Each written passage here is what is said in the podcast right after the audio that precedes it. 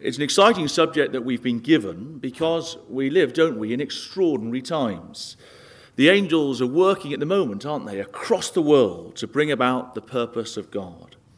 And, and as they do so, for, for those of us watching, we're seeing exceptional and exciting events taking place.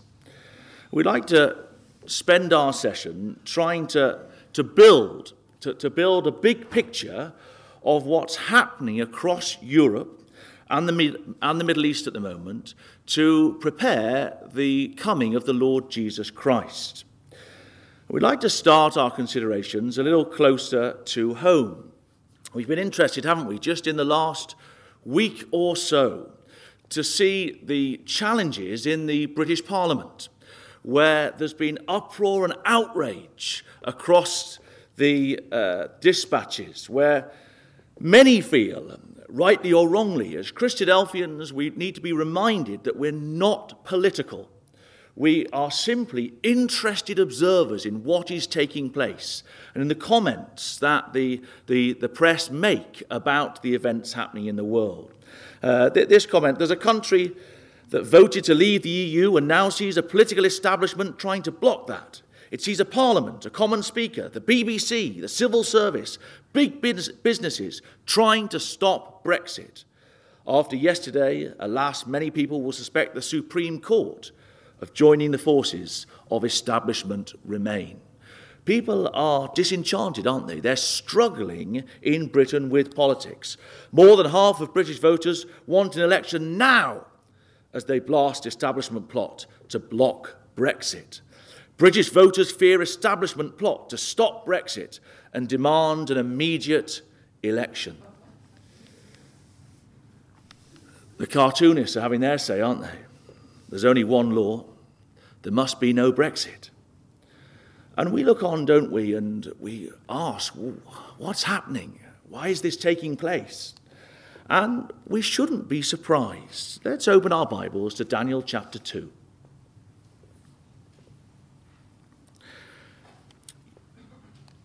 All of us, whether young or old, will know the dream that Nebuchadnezzar had in Babylon. And we'll remember that his dream was of a great image. The head of gold was Babylon. The chest and the arms of silver were the Medes and the Persians. The, the, the belly and thighs of brass were the Greeks. The legs of iron were Rome. And of course, the Roman Empire split into two. And at the end of that, there was a fourth kingdom. And we read verse 41 that whereas thou sawest the feet, uh, after the fourth kingdom, whereas thou sawest the feet and toes, part of potter's clay and part of iron, the kingdom will be divided. But there shall be in, but there shall be in it of the strength of the iron for as much as thou sawest the iron mixed with miry clay, and as the toes of the feet were part of iron and part of clay, so the kingdom shall be partly strong and partly broken, partly brittle. So, so the idea being that what we see in our times is the strength of the iron, the iron that came from Rome, the strength of an establishment, of a political elite but it's mixed with ordinary men and women because of the nature of democracy. That ordinary men and women are able to be voted into power or are able to vote and cause massive catastrophes like Brexit. So many, of course, would see. And so, as Christadelphians, we shouldn't be surprised that we're seeing these challenges in the British Parliament as they try to push Brexit over the line, and many try to push Brexit back from the brink. We're just interested observers in what is taking place.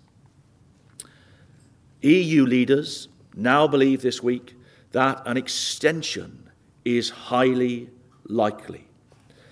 Brexit, latest news, the Telegraph yesterday, Britain is approaching a moment of truth, Stephen Barclay says, as the EU talks resume. Will it happen? won't it happen? And as Christadelphians, as Bible students, we look on and we think, how are the angels going to make this work? And in all of this, as so often is the case, we're just given little snippets along the way to say, hold on to your faith. And in the last week, this was one of the major headlines in the newspapers that many of you will have seen. How Britannia ruled the waves in the Bronze Age. 3,000 years old tin, tin ingots from Devon and Cornwall, found in Israel, reveal the island's ancient trade routes dating back to 1300 BC.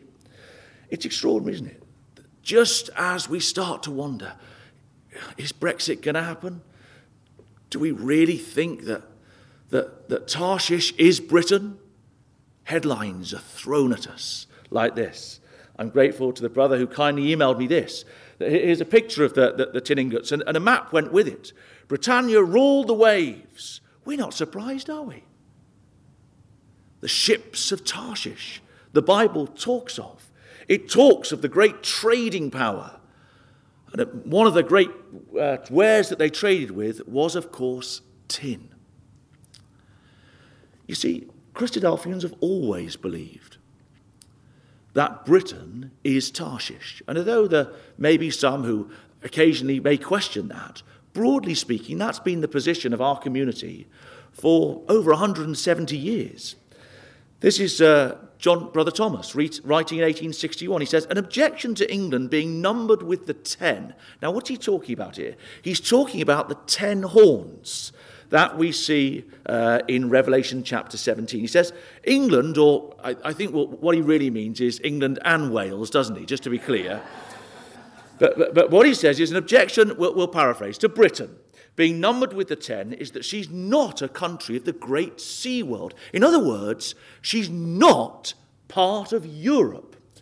The ten horns were to ascend out of the Mediterranean, upon which Daniel saw the tempest raging. But the British Isles afar off have no relation to it at all. So Christadelphians, you see, have always understood that Britain is not part of the European power. She's separate. That's why in Ezekiel 38, when we see the nations, many of which we just read, Tarshish is not amongst the group that is with Gog and the Gogian Confederacy.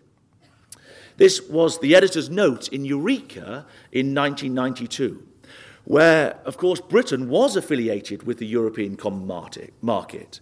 And so the editor made the note at the time this can only be temporary. And before the beast of the sea, the, the, the, European power is again formed in the latter day manifestation as required by the prophecy of Revelation 17. She must withdraw or be excluded therefrom. This is Brother Thomas again, writing in Eureka in 1861. He says another objection to Britain, helpfully this time, being numbered among the ten horns, is that Though, though indeed she is ruled ecclesiastically by a name of blasphemy, her constitution is in word and deed opposed to the name of blasphemy. So what he's saying is, although Britain is ruled, uh, you know, the, the, the, Church of England, the Church of Wales, the, the, the Protestant organisation, the ecclesiastical organisations over Britain are entirely wrong. They're, they're a name of, they are not the name of blasphemy that we see the papacy over in Europe, he says. The ten horns all worship this name, that is the Pope. They recognize it as their Holy Father. They maintain ambassadors at his court. But blasphemous as Britain is in her constitutional ecclesiasticism, she protests against and repudiates the chief blasphemer of the world. So he's saying Britain is going to have to come out of Europe. And many of you will, will, will have seen when that vote took place a couple of years ago for Britain to come out of Europe, what Brother Thomas said here in 1860 came to pass in the most extraordinary way, in that every single head of state from all of the European nations in the EU went to visit none other than the Pope. That's exactly what Brother Thomas talked about. And that's exactly what took place because he read his Bible carefully. In fact, they had a, a photo opportunity, and I often think that the, the, the angels were there. I'm sure they were, just organizing that photo, saying to the uh, photographer, Look, why don't you use that picture there? That looks a good picture for this particular uh, this shot. And uh, the picture was taken in front of Michelangelo's famous fresco, The Last Judgment. So it just is extraordinary, isn't it, that as we look at these things in the world today, we're watching Bible prophecy take place before our eyes. Can we turn to Revelation chapter 17? Because we do well just to remind ourselves of what this prophecy has to say. You remember that in Revelation 17, we see the picture of the woman riding the beast. Now, the beast, we know by going back to Daniel and following it through Revelation, is talking of the power, the fourth beast of Daniel's prophecy. It's talking of the European power. And the woman is going to need to ride this beast. And the woman, we know, is speaking of the apostate church. It's the papacy. So in Revelation 17, we've got the picture of the papacy riding Europe. And the, the, the, references on the screen there just help us identify with absolute certainty who this is this, this, this Roman beast uh, that's come, this, this European beast. And we see that the, the, the, the ten kings of the beast all have one mind and they give their power and their strength to the beast. And riding that beast is the woman, is the papacy. And of all the turmoil taking place right now because of Brexit, as European nations struggle, the questions are being asked in February of this year Can Pope Francis save Europe? Pope Francis is desperate to save Europe. Pray for Europe, for unity, he says. The Pope said that Europe needs to take up against the mysticism of the founding fathers, take up again the mysticism of the founding fathers. Europe needs to be itself, to rediscover its identity, its own unity, in order to overcome divisions and borders. He's got a desire that Europe might once again be the dream of the founding fathers. Now, this is all extremely significant because before the Lord comes, we'll expect to see the Pope over Europe, having a great control of Europe. Or there may be an overlap, of course, but we expect to see what we're seeing at the moment the Pope interfering and, and, talking about European politics, trying to unify them, because he is the woman, he represents the woman that is going to ride the beast. And why it's so significant is because of what that woman is saying to the beast. In fact, he's saying to the nations of the world that the, the apostate system is telling the world what to expect when Antichrist comes. So, this is taken from the Encyclopedia Britannica. Like Christ, Antichrist, this is the Encyclopedia Britannica talking about the church's position on Antichrist. Just look carefully at this description. Antichrist will come to Jerusalem. But as the opposite of Christ, he will be enthusiastically hailed and revered by the Jews. Now, this is interesting, isn't it? Because our understanding, and any serious Bible student's understanding of the return of the Lord Jesus Christ, is that he will go first where? To save the tents of Judah. He will go to the Jews. And the church is setting it up that when the Lord does appear and does fulfill Bible prophecy, those who aren't reading their Bible will look on. And most in the church do not read their Bibles. and they will see a man fitting the description perfectly of the church that must therefore be Antichrist. The woman which you saw is that great city who reigns, Revelation 17 says, over the kings of the earth. And we've put some passages on the screen there talking of Antichrist. And we just see carefully that the, John, when writing, is inspired to say, He is Antichrist that denies the Father and the Son.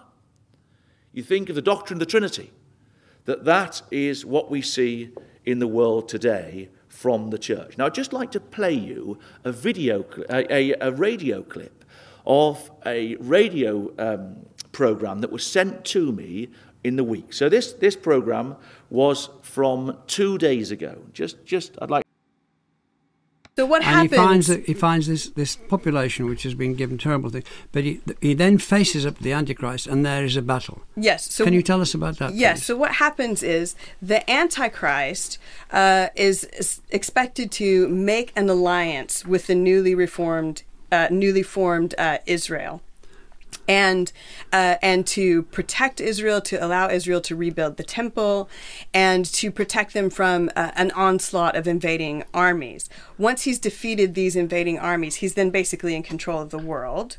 He then um, he then betrays Israel. He begins uh, persecuting Jews. He desecrates the temple, um, and he demands to be worshipped as God. And this is where 666, the mark of the beast, comes in because everybody who submits to the Antichrist gets this mark, and those who don't submit don't get the mark and are and are slaughtered. Um, it's it's all very lovely, and uh, and so this is the moment at which God begins to intervene, sends a series of plagues, which culminate in the Battle of Armageddon, and that's the moment when Jesus, with the saints who've been raptured, returns as an, a heavenly army to defeat the Antichrist's army. Yeah. I just wanted to say quickly if uh, all listeners are now looking for their Bibles for the bit where all this is written down, the whole point is it's not written down in the Bible in that sequence of the amazing clarity that Beth just gave it. And in a sense, that's the game, that's the challenge. extraordinary. Isn't that extraordinary? Thanks, Auntie Ruth, for sending me that. Isn't that extraordinary? That at the end of that, he says, Now, those of you who are getting your Bibles out to find where this is written down, I wouldn't bother because you can't find it. It's not written down. Who puts their faith in that? Do you see the way that the church is setting things up that we might, uh, that the rest of the world rather, might fall? That when the Lord be fooled, that when the Lord comes, they would say, This is Antichrist. The Catholic teaching on the identity of the Antichrist, this is from the Vatican website, uh, the Catholic website rather. Above all, moreover, he will love the nation of the Jews. After that, he'll build the temple in Jerusalem, restore it again speedily, and give it over to the Jews. The Saviour came into the world in the circumcision, that is the Jewish race. He will come in the same way. They're telling us what's going to happen, but they're making sure that those who don't read their Bibles will think that it is not the Lord Jesus Christ. And so that is why the woman needs to ride the beast because she's got to get her doctrine across to the peoples and the nations of the world. She is in charge. The woman which you saw is the great city which reigns over the kings of the earth. As Europe votes, Pope wages a quiet campaign for its soul. Though usually styled as a pope of the peripheries, Francis has never made a speech directly sketching out a social and political future for, say, Asia or Africa. Yet when it comes to Europe, he's laid out such a vision five separate times. He wants to ride the beast. As new fractures emerge at the seams of the European Union, the Pope and his bishops seem keenly aware of the current battle for the soul of Europe. And we've seen, haven't we, in the last couple of months, the uh, European Parliament uh, take on a new leader. And we're interested to see that Pope Francis, the article says, may just hit it off with the new EU leader, von der Leyen. She gets, we're told, the Pope's blessing, of course, because he wants to ride the beast. Who is she? The new European Commission president? Well, One of uh, her stated aims is uh, she, she's an extremely bright uh, linguist, she, she's a doctor, uh, she's been part of the establishment of Europe, she grew up in it, her father was part of it. And, and one of her stated aims is that she um, is keen on the concept of a European army. She doesn't see it as something that should be an issue to NATO, rather, it can work alongside NATO. And so we're interested, aren't we? Can there be a European army? Can the dream for many Europeans become a reality? What do we read in Revelation 17? That they'll give their power and their strength not to the papacy, to the beast. That, that Europe itself may have a power. We see it in the euro, in their currency. But we're interested, aren't we, in this idea of the European army? Is it time, this is this month, for an EU army? If I can read this, I'll attempt to read it to you. With Britain set to, in theory, leave the EU in 2019, one of the largest defence spenders in the European Union is about to leave. Almost 25% of EU defence expenditure currently comes from the UK, and Britain has historically obstructed any moves towards a common EU military. With the British in their veto on the way out, and with President Trump openly questioning US commitment to NATO, could it finally be time to move ahead on security and defence integration? Europe, they say, is ready. This is September this year, this month, is ready for its own army. And I want to show you a clip from uh, the, the Nigel Farage as an MEP in the European Parliament uh, just a couple of months ago. But it is in the aspect of defence that I think people's minds should be focused. She's a fanatic for building a European army, but she's not alone. When it's completed, NATO will cease to exist or have any relevance in Europe at all. And of course, not to be left out of this, French President Emmanuel Macron, on Bastille Day last Sunday, stood at the front of an open top car with his nascent European Defence Force behind him, looking for all the world like an updated version of Napoleon. But it's just to give us that glimpse uh, of uh, Macron there as a Napoleonic figure uh, through the streets of Paris. Emmanuel Macron in controversial talks with Russia ahead of the G7. This was in mid August. So, what we're seeing now is because Britain clearly seems to want out of Europe, our European friends are then saying, well, if you want out of Europe, what are we going to do? And they look further west, and what they see with Trump doesn't fit in with the, the European uh, ideology of what politics should be. And so many eyes in Europe are beginning to look east, not least the man who really is acting as the leader of Europe, Emmanuel Macron. In fact, we're seeing, aren't we, that the, the powerhouse of Europe, which has traditionally been Germany, on the wane with uh, Angela Merkel not having, because she herself is on the way out, the, the, the power and control that she once did. And so Macron's seeing the opportunity and he's taking it and he is trying to lead Europe. France's Macron makes Russia a top diplomatic priority. France says time has come to ease tensions with Russia, on the 9th of September this year. Emmanuel Macron's very big idea on Russia. And, and this strikes me as being amazing. This was in uh, August again. Russia is deeply European, France's Macron says in Russian. Russia wants united and flourishing Europe, Putin claims in a rare interview. And we, we might suggest that what we're starting to see is the strengthening ties between Russia and Europe. Europa, as it was called then by Herodotus, the historian living around the time of Ezekiel, where we could see this state, this great superpower, uh, as he saw it. Of course, uh, it was just his uh, best uh, efforts at drawing a map of the time. we're interested to see that he doesn't have on his map Tarshish. In fact, he talks of islands from where they got tin to the north and to the west of Europe, I don't know where. You go to the north and the west of Europe on Herodotus' map, where do you come to? You come to Britain, don't you? The Tarshish power.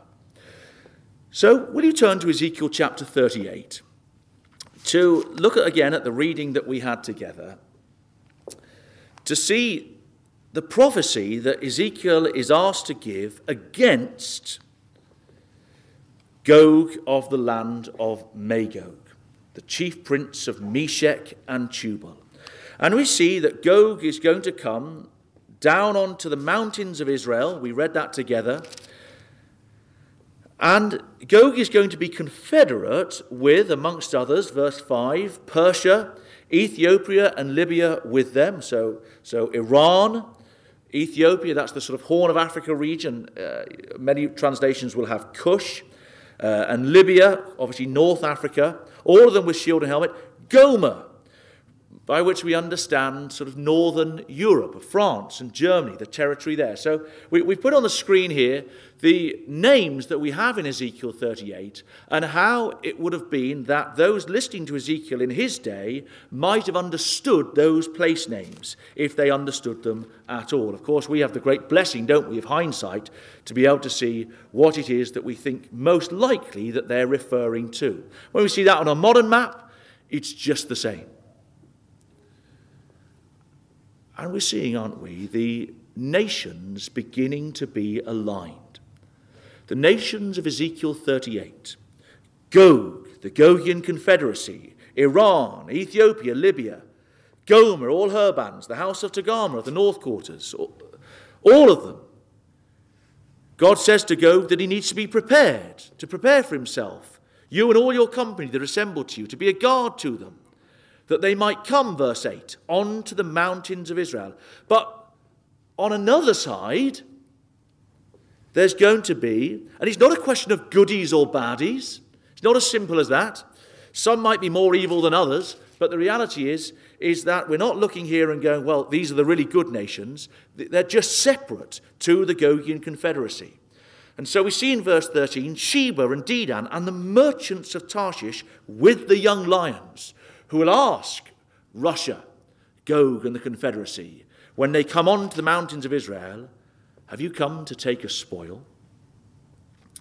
And so, Russia, we're not surprised to see, because they are confederate with Iran, is furious with Trump in his call to increase sanctions on Iran. So, all the time, as we're watching the news with our Bibles in our hands, we can see the dividing of the nations of Ezekiel chapter 38. Because Gomer wants to stand with Gog, we see that Macron is interested in Russia, and he, this week, when speaking to the United Nations, spoke about the fact that he feels that Iran should be able to resume their nuclear talks and that the sanctions the United States have put on them should be lifted. And he's saying that, of course, because he's keen to be partners with Putin and with Russia. In contrast, what do we see? This week, British troops could be deployed to Saudi Arabia if Iran tensions escalate. This is all this week. It's just extraordinary, isn't it? That Tarshish will be with Sheba and Dedan, the Saudi Arabian power, the Gulf states. Boris Johnson says Britain ready to help defend Saudi oil. Boris Johnson says UK could join Trump in military action against Iran after Saudi Arabia attack. And you know, this is interesting because it's all in the light in the last few months of the fact that the establishment, the UK's uh, courts, said that the UK are not allowed, it's unlawful for them to be selling arms into Saudi Arabia. So that's this summer. And then just a couple of weeks ago, the British politician Liz Truss was forced to apologise after Britain flouted Saudi Arabian military sales ban. You see, Bible prophecy makes it clear that Tarshish will be in confederacy with Sheba and Dedan. In fact, this is this week Britain's secret Saudi military support program. The world is waking up to. What about the other leaders, the other players that we see in Ezekiel 38? Well, Erdogan, the, the, Turkish president, vows to continue oil and natural gas trade with Iran. America's incensed by this. They're furious that Turkey would do this. But Turkey is not going to be in alliance with Tarshish, the Commonwealth powers, and Sheba and Dedan. Russia, Iran, Turkey will facilitate the first session of Syrian Constitutional Committee. This is in New York this week. This is from a couple of months earlier in July. Russia, Iran, and Turkey to hold a Syria summit. State media in Iran, Russian uh, indicate growing Russia, Iran, Turkey alliance. So, where is the only world superpower in all of this? Where's America? What have they got to say on it? Well, we know, don't we, that Trump, in putting America first, as his mantra is, in talking about the fact that he wants politics to be about national politics, he's not interested in globalization, he's just said to the UN. He is going to press on with what he sees as the American agenda. So he announces new sanctions on Iran, escalating the pressure in wake of the Saudi oil attack.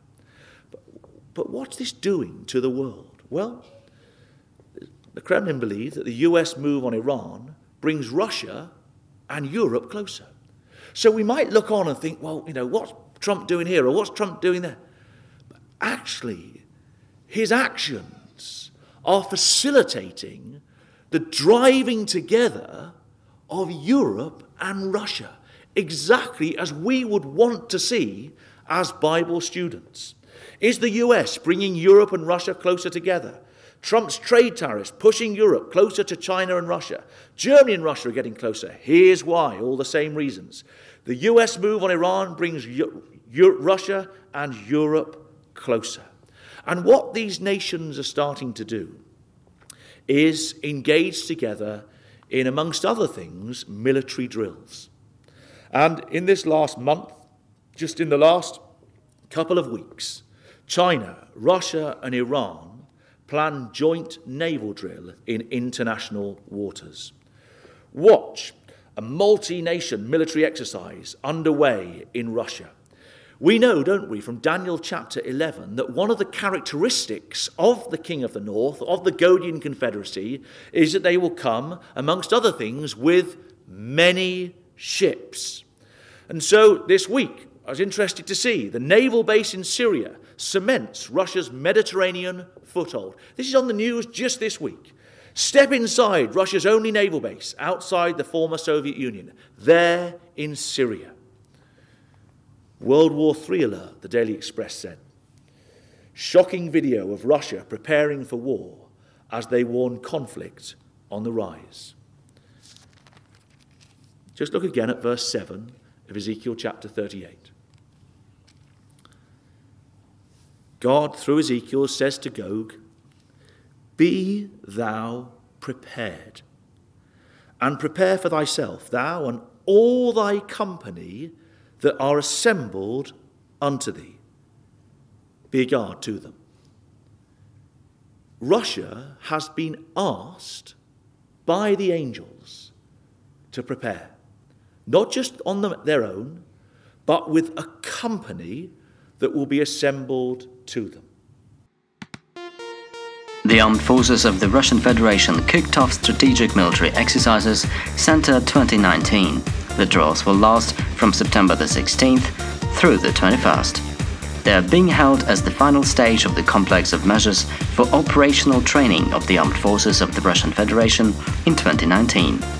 The troops will go on training missions to combat international terrorism and ensure military security in the strategic region of Central Asia. The exercises will take place in two stages. During the first stage, the military will practice efforts to show proper reaction to airstrikes, conduct reconnaissance, search and defensive actions. During the second stage, commanders will work out issues of managing troops when delivering massive strikes and conducting offensive operations to defeat conditional enemy. To practice joint actions, the military contingents of China, Pakistan, Kyrgyzstan, India, Kazakhstan, Tajikistan, and Uzbekistan are going to be involved in the exercises.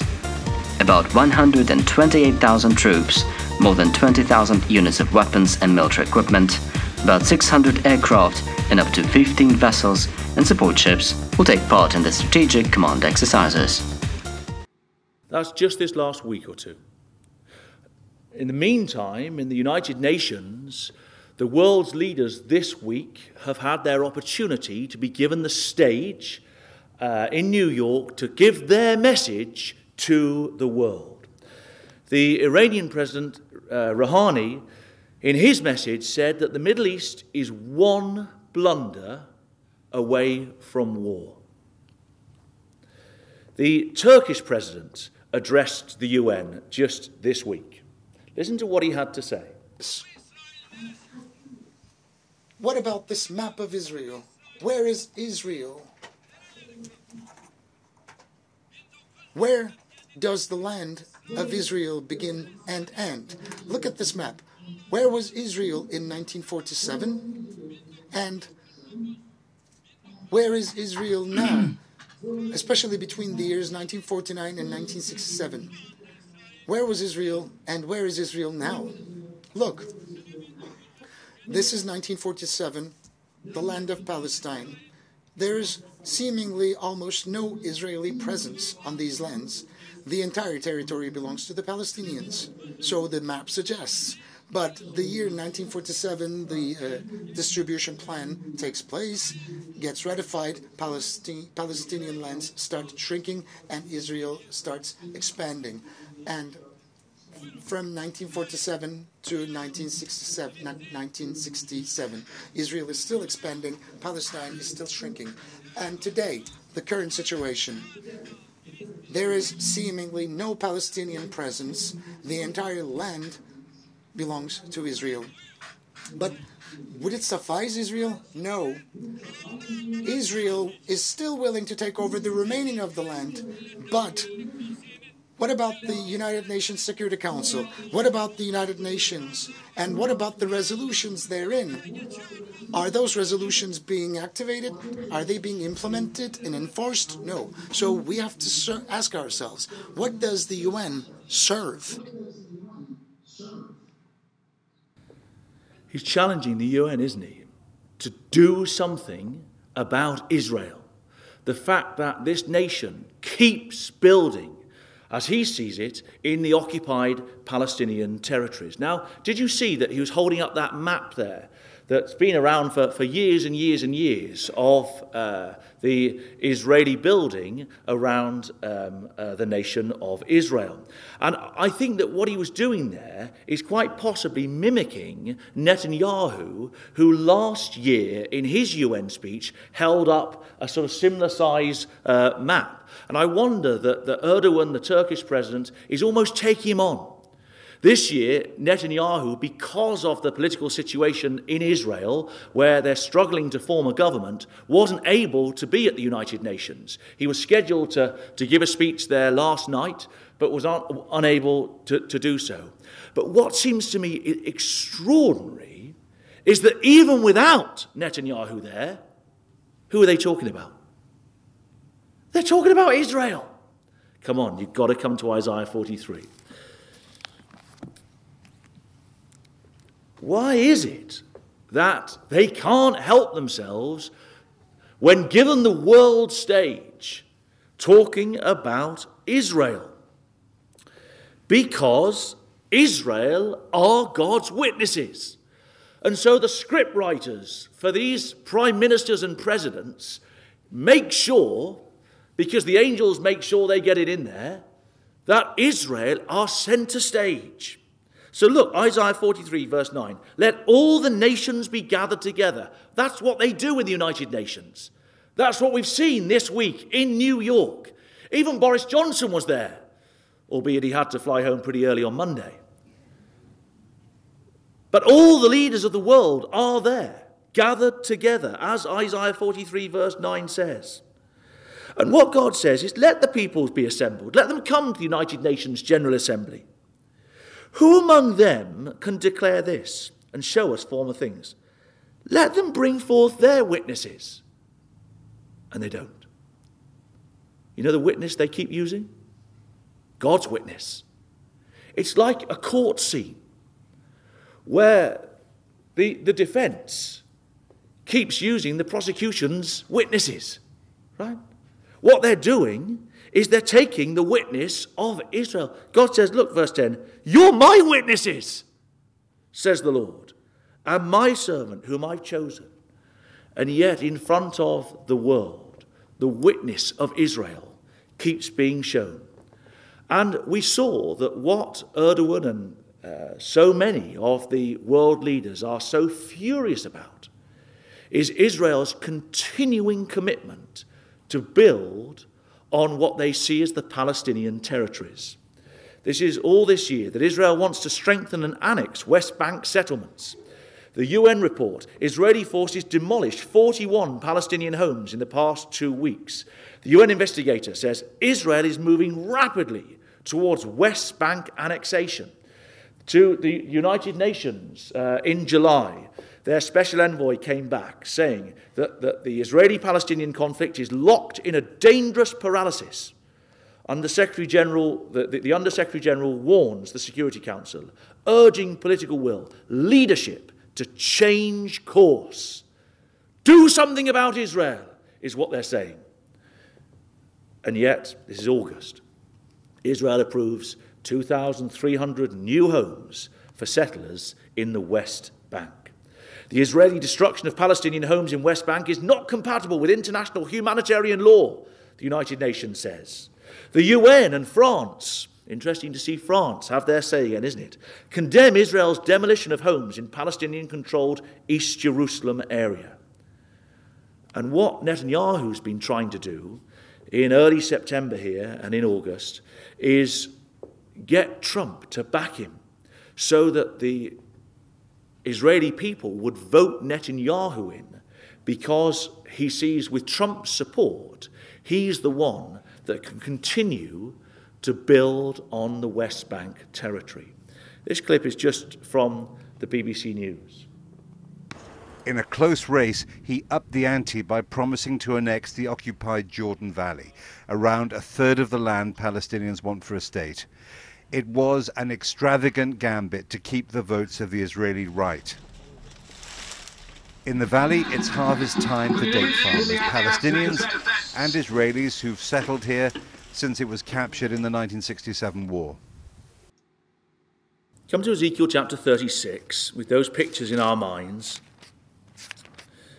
where we see clearly set out before the events of Ezekiel chapter 38, which we know well of the Gogian Confederacy dropping down into the land of Israel, onto the mountains of Israel, Ezekiel 36 gives a prophecy specifically about the mountains of Israel. Just look in verse 1. Also, thou son of man, prophesy to the mountains of Israel.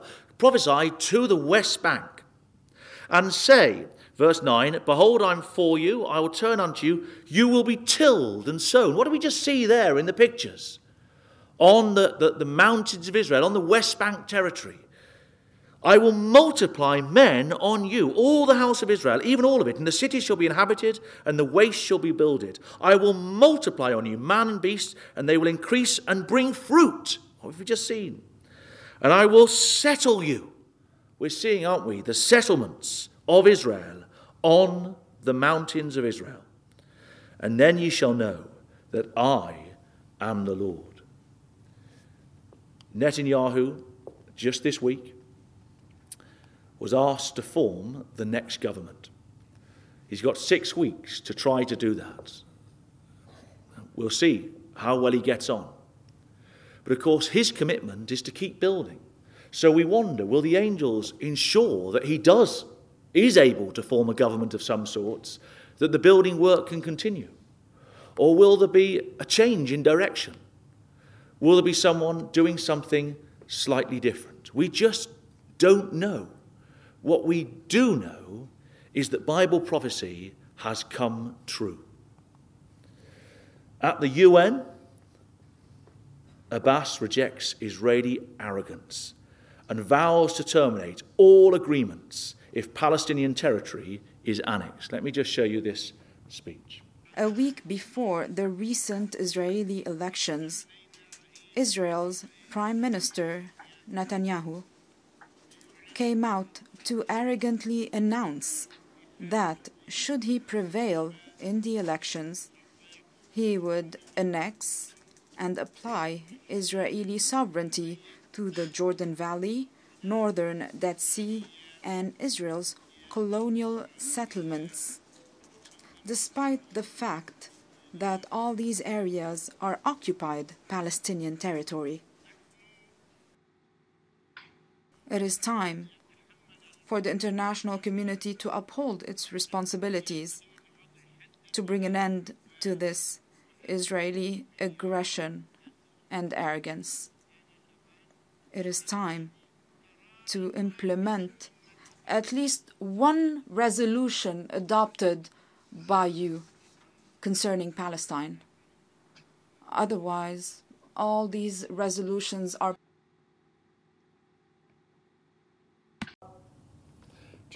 Pointless. Do, do, you see that what Erdogan and Abbasi are doing? They're calling out the United Nations. They're saying to them, look, you're an embarrassment. You've, you've voted for all these resolutions against Israel, and you've done absolutely nothing about it. So, what they're trying to do, aren't they, is embarrass the UN into doing something to act against Israel. We, of course, are not surprised by the events that we're seeing in the building work.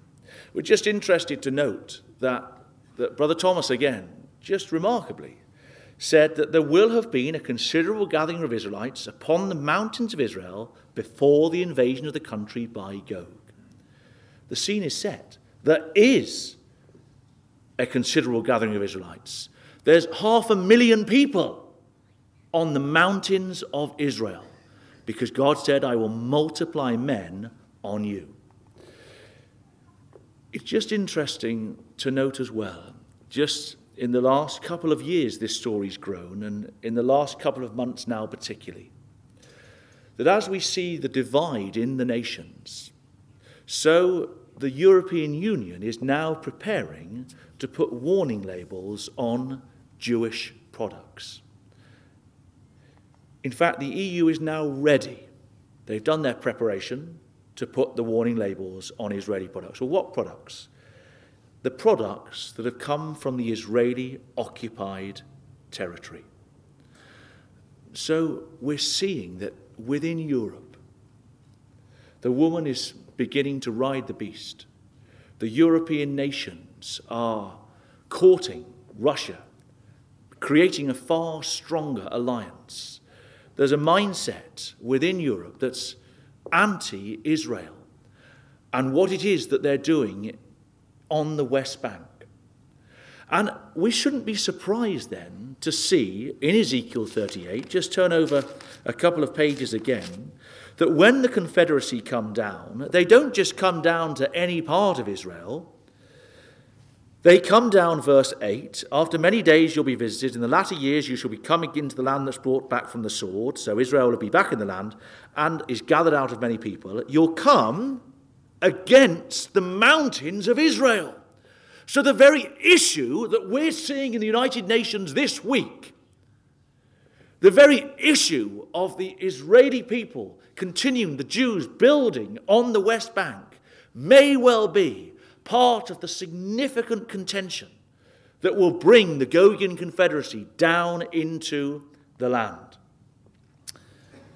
I just uh, slipped this extra slide in here, picking up on what uh, Brother Philip spoke to us about in our first address this morning, where he suggested to us that as uh, Vladimir Putin talks of uh, the Russian speakers in Israel, that perhaps it could be part of the spoil. Think about the Assyrians. What was it they took? Well, they took silver and gold, they took cattle, yet they took people. We wonder with one and a half million Russian speaking Jews in Israel. You remember that when Putin went into Ukraine, he said internationally that part of his justification was well, they speak Russian, don't they? This is their motherland. You just wonder that, that perhaps this is part of the spoil. This week, Israel is a Russian speaking country, Putin says.